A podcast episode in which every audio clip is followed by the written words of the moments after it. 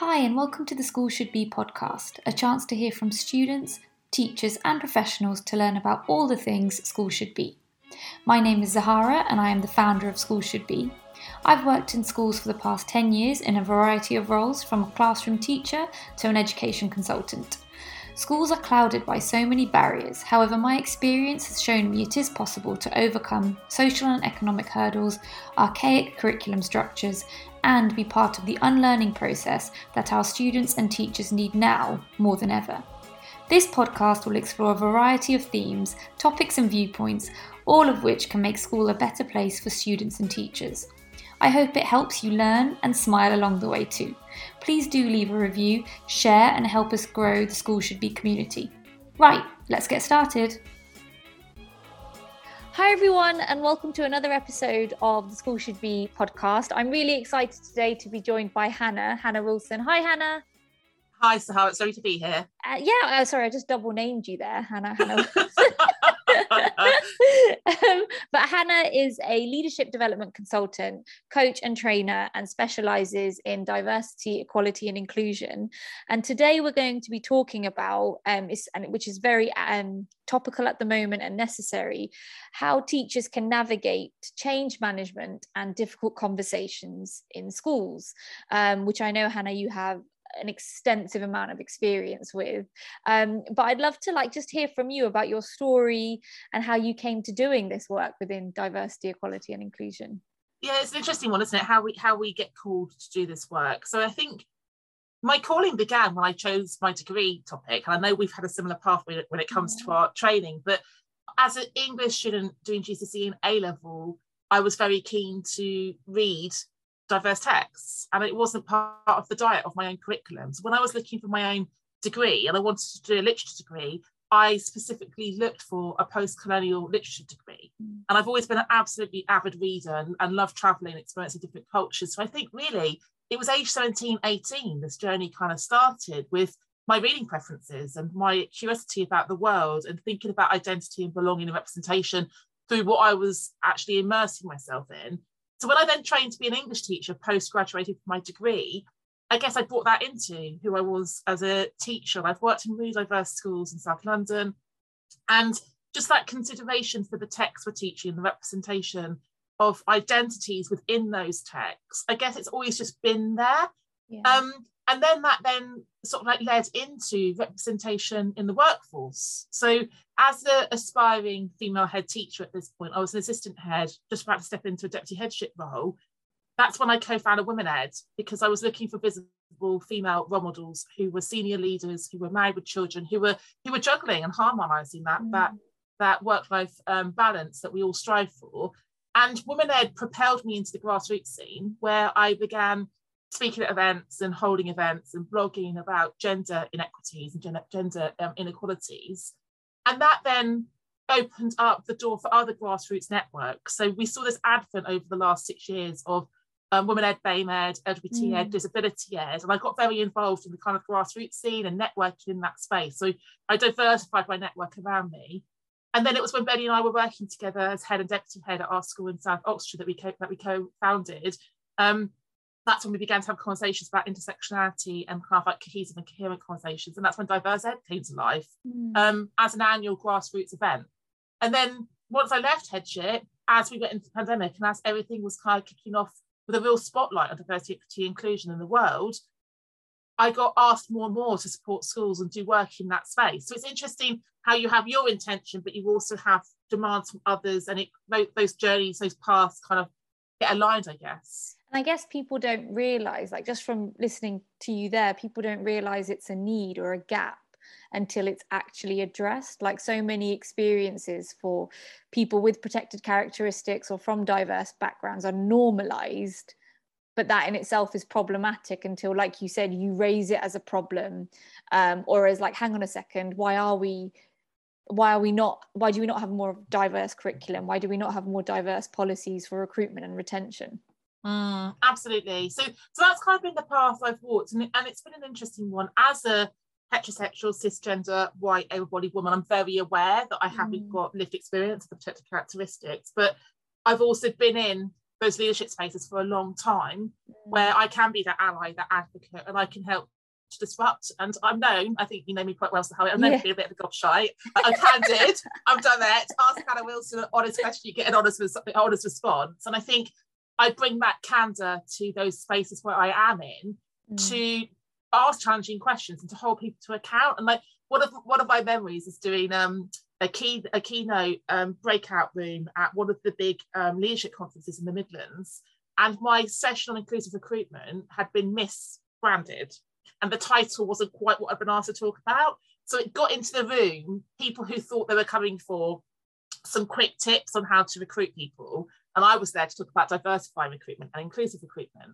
Wow. So you can imagine I had a sea of like 200 white men, predominantly bold white men. They were all they were all lovely, but they weren't quite expecting me to give them yeah. quite a lot of challenge. And it was a very interesting conversation when I asked them to really think about where the diversity in their schools sat, because they a lot of them were commenting that they they worked in diverse schools, mm. but they mm. weren't looking at who held power in which spaces and who was on their governing body, their SLT, their middle leadership, who was teaching staff, who was non-teaching staff. They were seeing they had diversity, but they weren't truly looking at it and analysing about where those blocks in the pipeline were. So for me, there's interesting conversations like that where we where we hold the mirror up and we get people to to really look at what's going on rather than just seeing the kind of the surface level and that that's so interesting because i guess now and I, I love diverse ed and i've obviously like used so many of your resources and support and i'm currently doing the diverse leaders um course. This isn't like a sales plug by the way for the oh, please like, but no, it's been so useful because just of how practical it is and how, like you said, I think one of the most important areas of having these difficult conversations or even readdressing recruitment policies it, it, comes down to you need to be that ally you need to have that ally persona or at least embody allyship. Because i know people have a bit of a problem with that word or you know it's it is disruptive but actually like you said with your background and your like the cisgender female white woman able bodied that's who you want that's who you need as your allies and then you need men like as allies as well. Um, but i think everything you've just said looks at change management in schools where education as we know very traditional doesn't really change. Um, and change management is something when i was working with businesses very like sporadically and barely scratch the surface is something that you know they put all the time in their job descriptions. Uh, that it's always there like you know you could be that could almost be your job title. Um, it's not so common in schools but it's something that we probably do without knowing. Um, what does it how how does diversity and inclusion feed into change management um, within the school setting? Like what's involved with with that it's, it's an interesting question because actually my pathway into being a leadership development consultant coach and trainer is because i've always been heavily involved in the delivery of the npqs so when i worked at a big trust and i was i ended up before i became a head being the professional learning lead across a massive group of schools and leading on mm. cpd actually that was the module I led on the NPQML and the NPQSL and the NPQH. It was the change leadership module that used to be on the old framework. So that theory has really helpful looking at some of those models, looking at the Kubler-Ross um, change curve, looking at the Rogers um, change curves. Like there's lots of different really interesting models out there. And I think the disconnect with DEI is that all the heads and all the deputy heads in the country who have done the NPQs know the change leadership theory Mm. And they apply it to whole school things all the time. But it's like we're forgetting to draw on that as a resource when we're doing DEI. Because DEI feels big and DEI feels difficult and DEI mm. feels like something that we don't know enough about to really grasp. So for me, that bridge is really important that actually we think about the leadership theories and behaviours and change models we're already using in our schools to drive school improvement, to drive new policies and strategies. And we're thinking about how does this apply to a DEI change framework. Mm. So when I'm running sessions for governors and heads and, and, trust teams, I do ask them to look at the leadership theory of mm. change. And I also get them to look at the culture intelligence framework, because that's a really interesting model of framework as well. And it helps people to then map out the kind of the workflow. Mm. Because I mm. think your point about being practical is really important. I, I use the golden circle a lot from Simon Sinek and the yeah. why, the how, the what. And I think as as school teachers and school leaders, we jump to the what? We like to get busy, we like to do, we like to fix, we like to find solutions. But to pull back and to be really clear on the why and to be really clear on the how and what we're going to implement and how we're going to implement it and how we're going to evaluate it, the what naturally flows out of that. And I think sometimes we just don't use the theory we've already got in our in our toolkit. And that makes so much sense, especially when we think of like again schools day to day like cpd structures what what are you actually prioritizing in the time that teachers have outside of lessons because that time is so precious can feel so limited but yet could be so valuable to those lessons to their day to staff retention sick even sickness rates i always think. Like if staff have a better sense of the why the how the what you're less like you're more likely to feel like you belong and want to be at work I, um, I, agree, and I think I think the thing that schools focus on is that we need to diversify our curriculum, and we need to make sure our policies are diverse and our staff teams diverse. But actually, we need to be focusing on inclusion. We need to be focusing on the culture. We need to be coaching and um, focusing on the behaviours, the language, the interactions. That's the bit that needs to change. But because it's mm. less tangible, it's more abstract and less concrete. It perhaps feels harder. So we then default to the what can we write? What can we do? What can we publish to show we're doing this work? And I think Absolutely. that's a real reframe we need to think about. How do we pay attention to the culture of our workplace? Yeah, and uh, there's that book, isn't it? Culture Rules, which I haven't read yet, but it's so culture makes all the difference. And I guess the last few years has really had an impact on difficult conversations and school culture with hybrid learning COVID, um, the, the murder of George Floyd, um, more recently, you know, Sarah Everard, all of that has had like such a massive impact on schools. And it is coming into classrooms it is coming into staffing structures and i guess schools just can't you just can't avoid it anymore. Um, do, do you find it I, I find that just from my limited experience that it comes across as unprecedented, but actually it's not necessarily unprecedented. And therefore, lots of teachers I found feel scared to have, and I get it, like, because again, the time, like you've just said, the time isn't dedicated to the training um, to be able to have difficult conversations. How would you say teachers if if say for example they're in a situation their environment isn't necessarily allowing or enabling that space and time uh, for the in school training how can you know your teachers on twitter your teachers um, who might be listening to this podcast start overcoming that fear and having the difficult conversations with their students and with their staff about diverse issues there's, there's lots I want to unpack in that question. I just want to the very first thing you sort of said there in the context that I think we really need to think about this as being a safety issue. We're talking mm. about who feels safe in society, who feels safe in our schools. And this comes under safeguarding. DEI work is safeguarding work. Yeah. And I think we really need to think about where the levels of psychological safety are in our school building which children feel safe in our classrooms and why, which staff feel safe in our staff rooms and why, and what are we doing about the culture of our school to ensure that we increase those levels of psychological safety so that people do have voice and agency. And when they do tell us a question, we listen and we address it, we don't gaslight it. So I think that's something just to address around the cultural piece and the lens.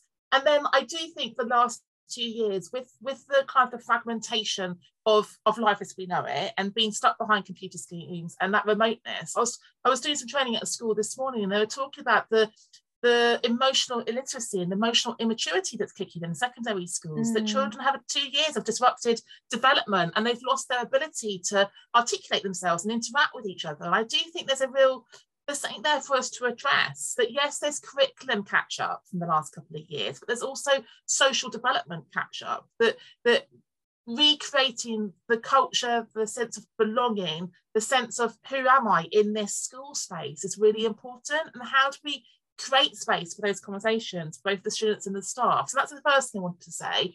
Re the um, how we go about it. For me it, the self-directed learning is really important, but that needs to be alongside what the CPD entitlement in a school is. So mm. when hmm. I'm working with schools on, on DEI, I ask them to think about what's the universal offer, what training do all staff need, whether they're teachers, leaders, or non-teachers. Then what's the bespoke personalised offer for the safeguarding team versus the curriculum team versus the, the teaching assistants? What do they need to support them? So I think there's there's some we need to be really clear there on this being an ongoing development process where we are doing the work, we look in the mirror, we look out the window, we go through the sliding doors and we think about mm. those different identities. But we can't expect everyone to do DEI training on their own time, on their own resource, and on their own energy.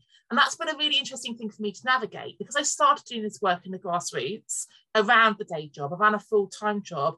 People are used to be working evenings and weekends, people are used to be working for free. And then repositioning myself as an independent who actually needs to earn a living who wants to work Monday to Friday, nine till five, and not every evening, every weekend. Mm. There's been interesting pushback on that because ultimately we need to. This is this is core business. DEI is part of the core business of a school. What message are we sending if we expect people to do their training on a Saturday and self-fund it? Yeah. And when I and when I hosted that conference back in um, November, the first yeah. diverse ed event on a on a weekday, mm. gosh, I got pushback. People wanted it to be on a Saturday. It's like, no, the school system needs to respect the fact that this is a curriculum conference. You wouldn't ask your head of geography to go to a geography conference on Saturday. So why are we asking the DEI leads to go to a DEI conference on a Saturday? We need to position this in the central center of the week. And we had 250 people there. A lot of people would have come had it been on a Saturday. But I do think there's some pushback there about we wouldn't ask other people in other roles to do it in their own time. So actually, we need to make sure that it is part of the core CPD offer. Yeah, and that makes so much sense. And again, even um, in terms of, like you said, thinking about DEI as a safeguarding, it's, it's an intrinsic part of safeguarding. You've got to think about your teachers and your staff from a pastoral point of view, from a curriculum point of view. And I think, again, it goes back to, like you said at the very beginning, readdressing the structure in the school because I, I've worked in schools where there are teachers who have their day to day teaching jobs, which we both know that's like 80% of your time gone. But then they'll also have a pastoral responsibility. They then might have a curriculum lead responsibility. They then might have an extracurricular responsibility. And I wonder if it's a case of if you're going to prioritize uh. something so important like DEI, do we look at restructuring the, the way progress look, a career progression looks, and career development looks in um, in in in schools? Yeah, it's an interesting question. I think also we need to make sure that DEI is something that everyone needs to do as part of their CPD mm. rather than just the person responsible for DEI, because everyone has to do safe body training. Everyone yes, has to. Yeah. And, and, and I think we have to parallel the fact that everyone should do DEI training there should be different levels of DEI training you do, but I do think it should be an ongoing conversation, an ongoing opportunity.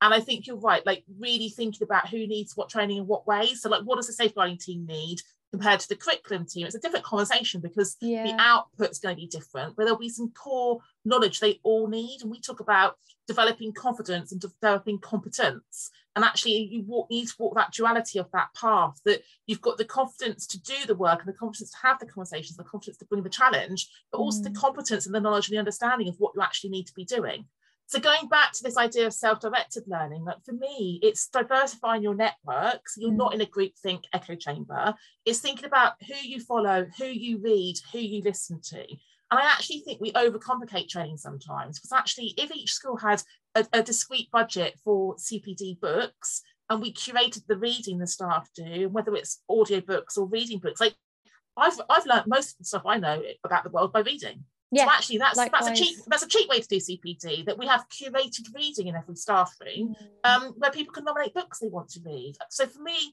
it's it's about being creative and innovative and disrupting some of those, like you say, structures and systems, mm. and actually think about how can we get the the maximum impact by just creating some space and some time and a small budget to do so and that's that's so interesting because you're right like it goes back to what you said about the what in teaching. We're so used to always it's a very practical job. You're on your feet all day. And if you're not and i find that now that i'm not in a teaching role and that's been what three or four years to a set like if i'm sitting in front of my laptop doing necessary work and reading it sometimes doesn't feel like work because uh-huh. I'm not marking, I'm not standing in front of a class, I'm not being the reactive um, I'm just not being reactive. There's no kids. And I think that's something that from a psychological standpoint, in terms of have even learning about having difficult conversations is something schools could potentially support their staff with more to say reading is work. Like doing the research is work. I completely agree. When I was doing my NPQH, one of the head CEOs who came to talk to us was Helena Mills from BMAT. And she said just that to us like, carve out weekly reading time yeah. and weekly reflection time and see as part of your leadership responsibility your leadership remit that you have got to upskill yourself and you've got to create that space for headspace and if you don't do that you're not going to be the best version of you as a leader and actually if we have that model from the top that people do have creative time reflective time writing time planning time actually that then becomes a cultural shift that mm. we're prioritizing the assimilation of learning learning and the kind of the strategy then is really really clear and evolves as opposed to us just all getting really busy being reactive and and doing like flash in the pan tokenistic quick fixes yes. rather than like longer more sustainable more embedded strategies so would you say that's almost like as much as the podcast we're talking about difficult conversations and like school change management it sounds as if like before you can even talk about the practicalities of having a difficult conversation you almost schools and teachers themselves like obviously within the school structure we need to create that time to do the reading and the training and the thinking first before think is that right or? Yeah I, I, I agree. So we one of the our mantras is do the inner work to do the outer work and mm. people get busy doing the outer work but actually we need to do the inner work. Where's the where's the time to reflect to read to process to be introspective to understand ourselves mm. to then understand others to then actually do the activity? And i think everyone wants quick fixes and want things to be done in like this minute like this term this year but actually this is a longer piece of work. I talk about it being like a three five seven year plan not a one two year plan and I think because I've held those roles in schools where I've been like the calendar gatekeeper, I've been the CPD gatekeeper, I'm a real planner. So yeah. like we should be planning the, the, kind of the CPD opportunities for the next three years, thinking about how are we going to curate that learning? How are we going to build in that time? That like mm. should every CPD session be busy with someone talking at us, or can mm. it be time for a curriculum team to have a conversation? And whenever I run um, training for all staff, they always say, and when are we going to have time to then have yeah. this conversation? So I now broker that with the client before I do the delivery. I say that, and on this date, you're going to have your curriculum 90 minute twilight. Just talk about the first in the curriculum. So I do think we need to carve out that curated input content, but also the time to process it and to talk about it because schools are so busy. We don't have time to, to think, we don't have time to reflect, we don't have time to talk about these really important topics, but mm. actually that's where the growth and where the learning happens. And so this is kind of going off on a slight tangent. well, not tangent, but it's related, but it wasn't one of the questions. like in terms, okay, of, in terms of if you're a teacher on the ground and you know you don't have a responsibility um, but you've been teaching at that particular setting for a few few years and you've noticed the gaps when it comes and they are DEI everything that we've just been talking about. And you're you really want to convince your head you want to have that difficult conversation with your deputy or your head teacher to say we need to carve out time for this and there is some resistance because you know i've heard from certain uh, people that you know i get it it's scary. It's scary for schools to perhaps uncover or unpick elements it's difficult work like you know and it's uncomfortable work. How how can a how can a teacher or not even a teacher how can a member of staff have that convince their leader whether it be their line manager or the head teacher that we must we need to create space for this especially if they've got that resistance? That's a, a great question okay? I think firstly just thinking about that whether it's dei or not dei we shouldn't always wait for a job to be advertised before we apply for it. That there are jobs mm. that don't exist in schools. To be bold and propose. Mm. I have created jobs for myself in schools where I've gone to the head and said, I've noticed that no one's responsible for X, Y, Z. Would you like me to take it on? Mm. And I was talking to a friend this week about the fact that when I was developing my career, two things were different. Someone last night actually, two things were different. We used to have to do things for free to get the experience and the exposure to then be remunerated for it. And I'm not saying that's necessarily the right way, but everyone expects to be paid for everything these days. And actually, a lot of us earn our stripes by taking on small projects and taking on whole responsibilities to prove ourselves to then get that next step. And budgets are tight. So think about what you can leverage, and negotiate that's not just financial. Like I've negotiated um, admin time, admin support, an office, a laptop, mm-hmm. CPD. So I think that's one thing to think about. Secondly, is also then thinking about um, who is the person who's going to be that listening ear.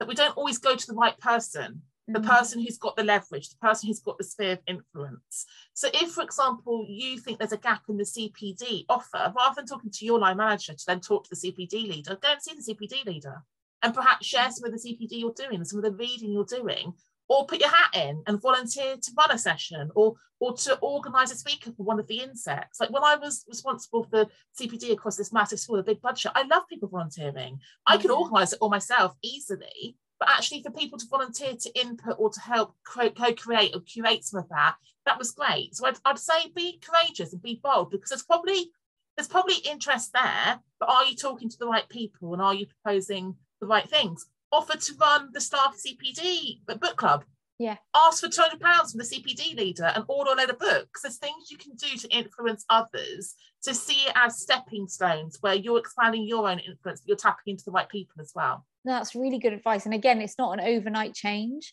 Um, and I have to say that thing about I I I was just thinking about my early experience. You do do a lot for free, and I'm just doing that in quote marks. Is that air quotes what do we call them. Um, well they can't see them i can yeah, no. um, but you do it because you in teaching and learning and being in obviously you enjoy that i get that. But equally this stuff is stuff that you're like it's about my career development. I actually have i'm learning that i've got an interest in it. So take that as the value and the development as opposed to it always being monetary. I think that's a that's really good advice for um especially for new teachers who almost come out of their like with the new ect program set up. And i and i know that dei is making more of an entrance on teacher training but then they might come into a school where they're like whoa this doesn't reflect my training at all but then create uh. like you said create opportunities for yourself Mm. But equally, if you are self-investing, if you are going to twilights and weekends and holiday training, always go back to school and yeah. let them know you're doing it. And even like I used to say to all my staff when I was deputy head and a head, please claim back. If you're paying for a yeah. ticket to go to diverse ed, women ed, whatever it is, on a Saturday, then we should be compensating you for that. But mm. ask us in advance and we can so doing sometimes that self-directed learning happens your own time, but but let the school know you're doing it because that's showing mm. that you're investing in yourself and upskilling yourself and and demonstrating that commitment as well. Absolutely. And like i guess that sort of leads me um, to like the final couple of questions about creating this. So everything you've said is so inclusive in terms of opening up those conversations with the right people. How if you are how, what would you say would be a few kind of practical simple ways I don't know whether that maybe they're not simple, but um, schools can we we're really good, I find, especially going back into schools now, at creating and wanting to create an inclusive culture for students. And I get that students are the heart of any school. It's why it's why we exist. And teachers naturally, you go into the job to teach. So I totally get that. But then re- recruitment, like um, and retention and like I've forgotten the word for it, but turnover. Is, that's yeah, it's kind of it's in, it's crazy like across some schools and it's something that I know that you know head teachers with the best will in the world they can they can struggle with um how can schools start to create that inclusive culture um, so that they are retaining talent they are then able to have difficult com- more comfortable uncomfortable conversations there's a couple of different things. Like, firstly, an exit interview is too late. Why are we asking people once they've resigned why they're resigning? Why are we finding out from the horse's mouth everything they've experienced and what's gone wrong then? That we need to have more opportunities to do staff voice little and often so we're keeping informed. So I know there's some great practice out there from heads and CEOs in my network who all staff get two one-to-ones with the head every year. 10 minutes 15 minutes just check in mm-hmm. just to keep your finger on the pulse and know people's ambitions but also know where people are disgruntled mm-hmm. disgruntled and, and what can be what can be done. So i think those those conversations those one-to-one opportunities is really important. Secondly thinking about how we do staff voice. I think quite often we just throw surveys out at people and ask people to fill in loads of questions and then that information is never shared and the next steps aren't really really clear so when we did a lot of work on mental health and well-being when I was head, and whenever we did a staff survey, we did it twice a year. We then every week in briefing did a you said we did. Mm-hmm. So we mm-hmm. couldn't have a magic wand. We couldn't do all 40 things the staff wanted us to do, but we could pick off the ones we could do. And each week, my, st- my staff mental health and wellbeing lead, who's also my staff governor, would do an update. So I think there's something there about the communication loop that we quite often ask people to bare their hearts and souls and they disclose a lot and then it goes into this chamber which doesn't get addressed mm. and people are less likely to then d- disclose again so i think there's the communication strategy in a school is really really important i think the other thing to think about is the cpd offer and quite often the CPD gets decided and it feels like it's being done to you as opposed to you having ownership and agency about how you want to be developed. So thinking about that two-way process of how staff can let us know what training they need or what training they'd like to pursue and think about how we then dovetail that together i think that's something to consider as well i think other things are just around like who gets opportunities to go on leadership programs who gets opportunities mm. to be mm. mentored and coached it needs to be much more transparent and much more equitable about who gets talent spotted and who gets those opportunities i've worked in in, in schools and heard some horror stories about nepotism where it mm. doesn't feel like it's transparent, it doesn't feel like it's open, it feels like it's a done deal and there's a boys' club and some people's names are already on those opportunities and your face isn't fit, so you're not going to get invested in. So I think we really need to um, make sure we're being absolutely transparent within all those opportunities that, that all staff feel valued and invested in as well. And that's like i guess that comes down to brand and identity too like from the like you said don't start at the exit interview but start at the beginning of your recruitment process. Like why should people come and want to work for your particular school or your trust or your college? Um, because that's what they'll buy into as opposed to thinking like I'll be honest, like you can pretty much predict the recruitment process um, no matter what school you go to, can't you, as a teacher? But if they have that angle of looking at inclusive culture and apply mm. and, and actually make those areas that you've just highlighted transparent, I talk about like what's the employer's promise. Like in, in corporate sector, there's a there's a there's a commitment, there's a promise of what experience you're going to have what offer you're going to have. Right? And I do think you're right. I think we need to be much clearer and much more honest at the recruitment, attraction, marketing phase. Like I used to be really, really direct with prospective teachers and, and members of staff at our school and say like, we are Marmite, I'm Marmite. This is who we are, this is who we're not. Mm. If hmm. you don't like what you're hearing, don't apply for a job at our school. And they used to look at me like, who is this woman? Shock horror. but the right people then applied. The yes. people who got us and were aligned with our vision and mission and values applied and they knew what they were buying into. And I think yeah. sometimes we we almost dilute ourselves and make us more generic to get more applications. But actually, then how do you get that fit in that alignment of people truly knowing where they're going to be working? If your school's a challenging school, say it's challenging school. A lot of people mm. want to mm. work in a challenging school. Don't pretend it's not a challenging school if your school isn't diverse or if there are problems in, in the community, be honest about it and call to action people who want to be part of that solution. But they but they know they need to they need to be resilient. It's going to be a difficult journey to perhaps get there. So I think I think sometimes we do people a disservice by not being upfront and honest. Yeah, no, that makes so much sense. And so last question before I let you go. Being DEI lead in a school is probably more of a personal question actually but being DEI lead in a school is tough. Even if you've got it as a TL or in any organization you know it's hard. It's emotionally draining and you've you've spoken about well-being and mental health and having difficult conversations is really really tough um, even though it's necessary. How what advice would you give to a professional?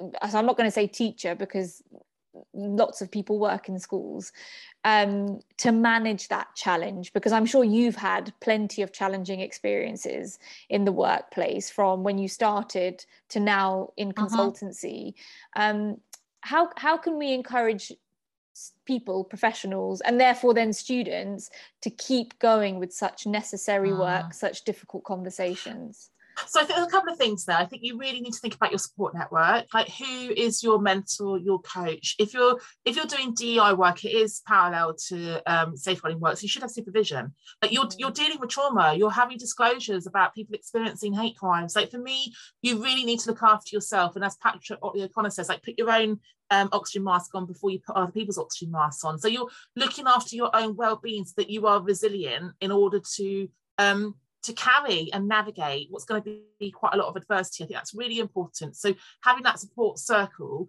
but then outside of the support circle, thinking about like the network you are growing around you as well of people with lived experience, with expertise, who've walked that journey before you, ahead of you. Mm. So you've got people like critical friends, really, like people who are doing the same job or have done the same job or who have supported someone doing the same job. So you're widening that net of people um, around you. I think that's really important.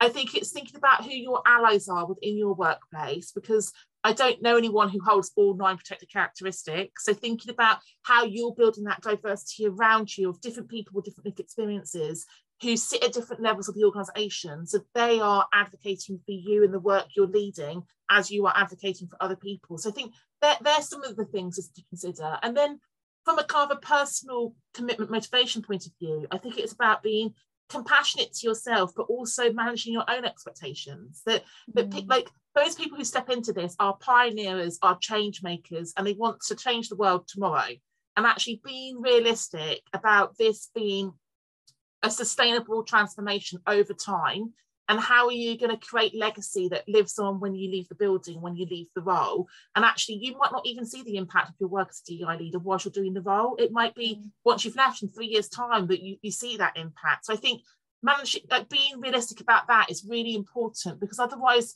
we're constantly telling ourselves off everything we've not done mm. and I mm. think that's my, my final thing is that that but DEI can quite often become a deficit mindset and a deficit model that we pick holes in all the things we're not doing as opposed to that appreciative inquiry of what we, what have we impacted, what have we done, and when we when we make our DEI leaders tell us what we've actually done the last month, we're like, wow, like you guys are so impressive, and, and they've come in like shoulders like stomp because they feel like they haven't done their to do list. So I think we need to have that affirmation of what we are doing and the things we're chipping away at, and hold on to that as opposed to beating ourselves with the with the list of things we haven't done as well. Mm that's really helpful advice. I'm going to use that advice even even myself. But thank you so much for your time hannah.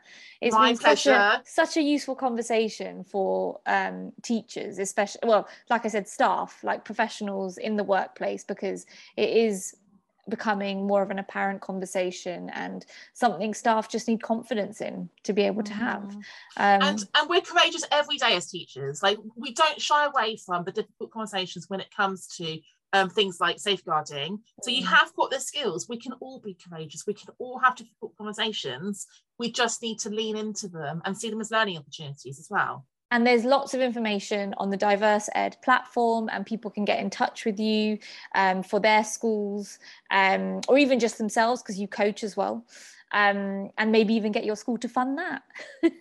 there you go. And yeah, please, please do get in touch. Check out all the resources. There's lots and lots of free support materials on the DiverseEd website. Thank you so much, Hannah, for your time. Really appreciate it. My pleasure. It. Thank you, Zahara. See you soon. See you soon. Thank you so much for tuning in. If you enjoyed this episode as much as I did, please do leave us a review and share it with your friends and family so they can also learn all about what school should be. Until next time, speak to you soon.